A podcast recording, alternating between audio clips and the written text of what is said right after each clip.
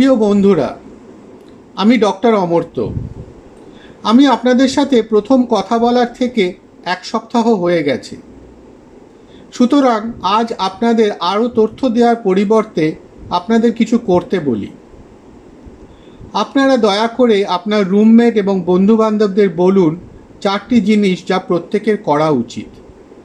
যদি কেউ না জানেন, তবে আপনাকে অবশ্যই তাদের মনে করিয়ে দিতে হবে।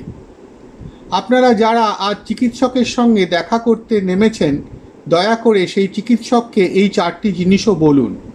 তারা আপনাদের কাছ থেকে শুনে খুবই খুশি হবে।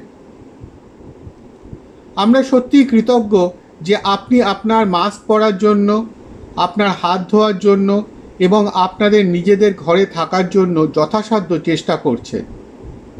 দয়া করে এটি চালিয়ে যান এবং শীঘ্রই ভাইরাস দূর হবে।